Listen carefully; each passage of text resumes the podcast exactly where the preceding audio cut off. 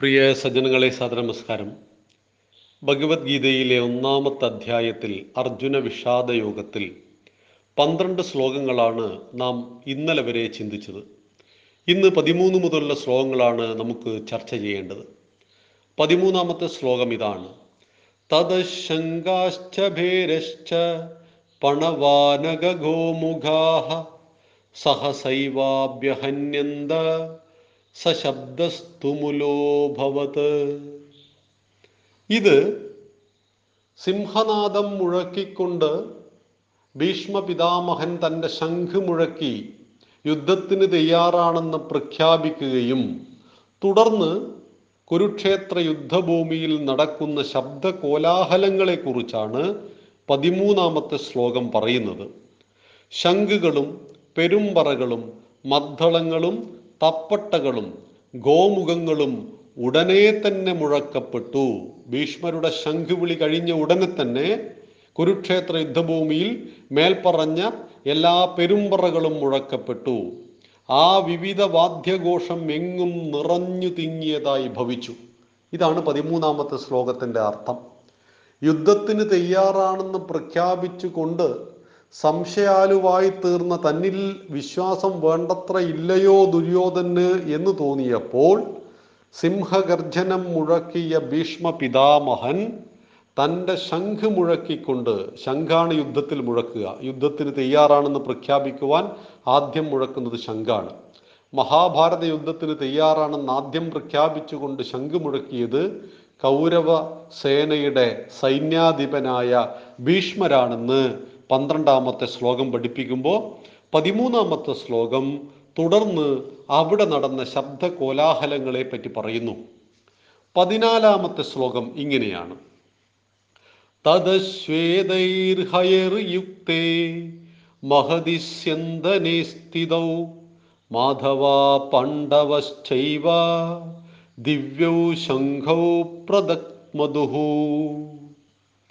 അനന്തരം വെളുത്ത കുതിരകളെ പൂട്ടിയ ശ്രേഷ്ഠമായ തേരിലിരുന്നു കൊണ്ട് ലക്ഷ്മി വല്ലഭനായ കൃഷ്ണനും പാണ്ഡുപുത്രനായ അർജുനനും ദിവ്യങ്ങളായ ശംഖങ്ങളെ ഉച്ചത്തിൽ മുഴക്കി എന്നാണ് പതിനാലാമത്തെ ശ്ലോകം നമ്മെ പഠിപ്പിക്കുന്നത്.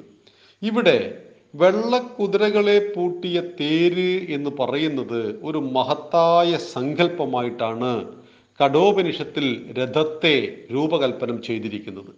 ശരീരം നമ്മുടെ ശരീരം രഥമാണ്.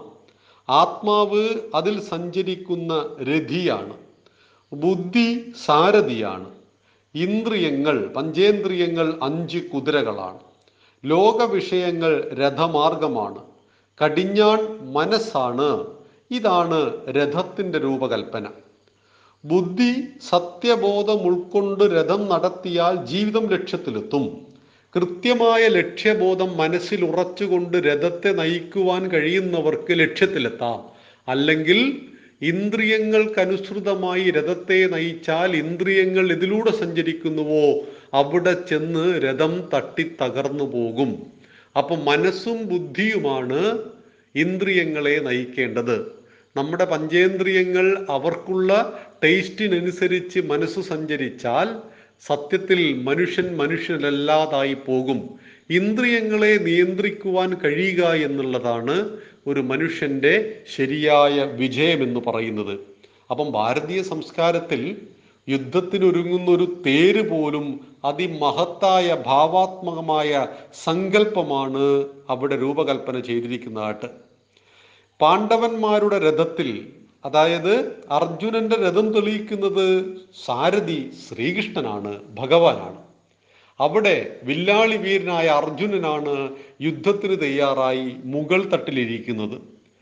തേര് തെളിക്കുന്നത് മഹാവിഷ്ണുവിന്റെ ഒമ്പതാമത്തെ അവതാരമായ ഭഗവാൻ ശ്രീകൃഷ്ണനും. യുദ്ധം ചെയ്യുന്നത് അർജുനനും. പക്ഷെ പലപ്പോഴും അർജുനോട് ആദ്യഘട്ടത്തിൽ മറന്നു പോയിട്ടുണ്ട് ഇത് സാക്ഷാൽ ഭഗവാനാണ് എന്റെ തേര് തെളിക്കുന്നത് എന്ന കാര്യം. സത്യത്തിൽ ഭഗവാനായിരുന്നു ഈ മഹാഭാരത യുദ്ധം നടത്തിയത്. അർജുനൻ ഭഗവാന്റെ കയ്യിലെ ഒരു ഉപകരണം മാത്രമായിരുന്നു.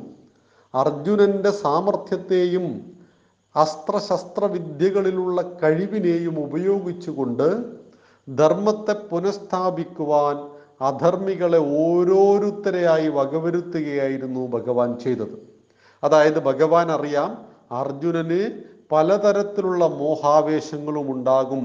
പിതാമഹനെ കൊല്ലാൻ പറയുമ്പോഴും ഗുരുവിനെ കൊല്ലാൻ പറയുമ്പോഴും ജ്യേഷ്ഠനായ കർണനെ കൊല്ലാൻ പറയുമ്പോഴും എല്ലാം സംഘർഷങ്ങൾ ഉണ്ടാകും അർജുനൻ എന്നറിയാവുന്നത് കൊണ്ട് ഓരോ അവസരത്തിലും അർജുനന്റെ മാനസിക സംഘർഷങ്ങളെ യുക്തിഭദ്രമായ ന്യായങ്ങൾ നിരത്തി ഭഗവാൻ ശമിപ്പിക്കുന്നുണ്ട്.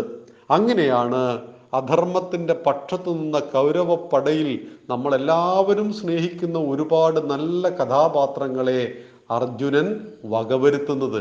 ശിഖണ്ഡിയെ മുൻനിർത്തിയിട്ട് ഭീഷ്മപിതാമഹന്റെ ശരീരം മുഴുവൻ അസ്ത്രമെയ്ത് നിറക്കുന്നതും അർജുനൻ തന്നെയായിരുന്നു എന്ന് മനസ്സിലാക്കുക. ജയദ്രഥന് ദ്രോണാചാര്യരെ കൊല്ലുവാനുള്ള സാഹചര്യം ഒരുക്കി കൊടുക്കുന്നതും ഈ പറയുന്ന ക്ഷമിക്കണം ജയദ്രഥനല്ല ദൃഷ്ടദ്രുമന് ദ്രോണാചാര്യരെ കൊല്ലുവാനുള്ള സകല സാഹചര്യങ്ങളും ഒരുക്കി കൊടുക്കുന്നത് പോലും അർജുനനായിരുന്നു. ഒക്കെ ഭഗവാന്റെ പ്രേരണയാണ്. അപ്പൊ ആ ഭഗവാന്റെ കയ്യിലെ ഉപകരണമായി തീർന്ന അർജുനൻ പലപ്പോഴും ഭഗവാനാണ് എന്റെ തേരിനെ തെളിക്കുന്നത് എന്ന് മറന്നുപോയി. പക്ഷേ പിന്നീട് അർജുനൻ എല്ലാ കാര്യങ്ങളും ക്രമേണ ക്രമേണ ബോധം വരികയാണ്. ഇങ്ങനെ മാധവനും പാണ്ഡവനും വിശിഷ്ടമായ തേലിലിരുന്നു കൊണ്ട് അവരുടെ ദിവ്യമായ ശംഖങ്ങളെ മുഴക്കി ഞങ്ങളുമിതാ യുദ്ധത്തിന് തയ്യാറാണെന്ന് പ്രഖ്യാപിച്ചു. ഈ കാര്യമാണ് പതിമൂന്ന് പതിനാല് ശ്ലോകങ്ങളിൽ വിശേഷിപ്പിക്കുന്നത്. അതായത് യുദ്ധത്തിൽ ഏർപ്പെട്ടിരിക്കുന്ന ഒരു പട്ടാളക്കാരനെ സംബന്ധിച്ച് അദ്ദേഹത്തിന് മരണഭയം ഒട്ടും ഉണ്ടാവില്ല. എന്നാൽ ആ പട്ടാളക്കാരന്റെ വീട്ടിലിങ്ങ് നാട്ടിൽ കിടക്കുന്ന ആളെ സംബന്ധിച്ച് എന്തെന്നില്ലാത്ത ടെൻഷൻ ഉണ്ടാവും. പട്ടാളക്കാരനെ സംബന്ധിച്ച് കൊല്ലുകയും പരമാവധി ശത്രുക്കളെ കൊല്ലുകയും ആ യുദ്ധത്തിനൊടുവിൽ മരിക്കുകയും ചെയ്യുന്നത് ധീരതയാണ് സന്തോഷമുളവാക്കുന്നതാണ്. ആലോചിച്ച് നോക്കൂ നമ്മുടെ സൈനികന്മാരുടെ ധീരതയൊക്കെ നമ്മൾ പല ഓപ്പറേഷനിലും കണ്ടതാണ്. മുംബൈ ഭീകരാക്രമണം നടന്നപ്പോൾ സന്ദീപ് ഉണ്ണികൃഷ്ണൻ മരിച്ചു. ഭീകരന്മാർ മികച്ച ആയുധങ്ങളുമായിട്ട് കാവൽ നിൽക്കുന്ന ഹോട്ടലിനുള്ളിലേക്ക് കടന്നു ചെല്ലുമ്പോൾ എന്നെ തേടി വെടിയുണ്ട വരുമെന്ന് ആ കമാൻഡോവിന് കൃത്യമായിട്ടറിയാമായിരുന്നു.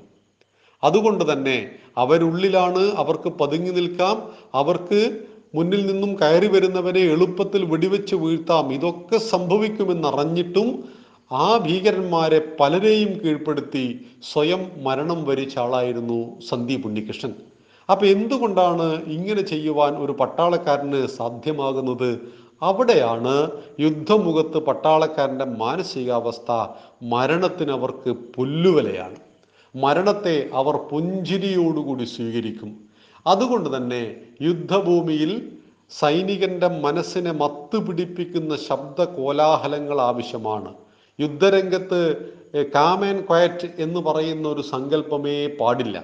അവിടെ പെരുമ്പറകളും ശംഖുകളും അതുപോലുള്ള വലിയ വലിയ ശബ്ദങ്ങൾ ഉണ്ടാക്കുന്ന ഉപകരണങ്ങൾ ഉപയോഗിച്ച് ആ കുരുക്ഷേത്ര യുദ്ധഭൂമിയെ ശബ്ദമയമാക്കി തീർത്തു. ഇതിന് ആദ്യം ശംഖ് മുഴക്കിയത് ഭീഷ്മർ രണ്ടാമത് പെരുമ്പറകളും മദ്ദളകളും മുഴക്കപ്പെട്ടു. പതിനാലാമത്തെ ശ്ലോകം തങ്ങളും യുദ്ധത്തിന് തയ്യാറാണെന്ന് കൃത്യമായി നിർവചിച്ചുകൊണ്ട് ഭഗവാൻ ശ്രീകൃഷ്ണനും അർജുനനും അവരുടെ ശംഖ് മുഴക്കുന്നതാണ്. പതിനഞ്ചാമത്തെ ശ്ലോകം അത് നമുക്ക് നാളെ ചർച്ച ചെയ്യണം. ഇവിടെ ഈ ശ്ലോകത്തിൽ നമുക്ക് പഠിക്കാനുള്ളത് വള്ളക്കുതിരകളെ പൂട്ടിയ ശ്രേഷ്ഠമായ രഥം എന്നാണ്. ഈ വള്ളക്കുതിരകൾ ആരാണ് എന്ന് മനസ്സിലാക്കുക. അത് പഞ്ചേന്ദ്രിയങ്ങളാണ്. രഥം നമ്മുടെ ശരീരമാണ് എന്നറിയുക.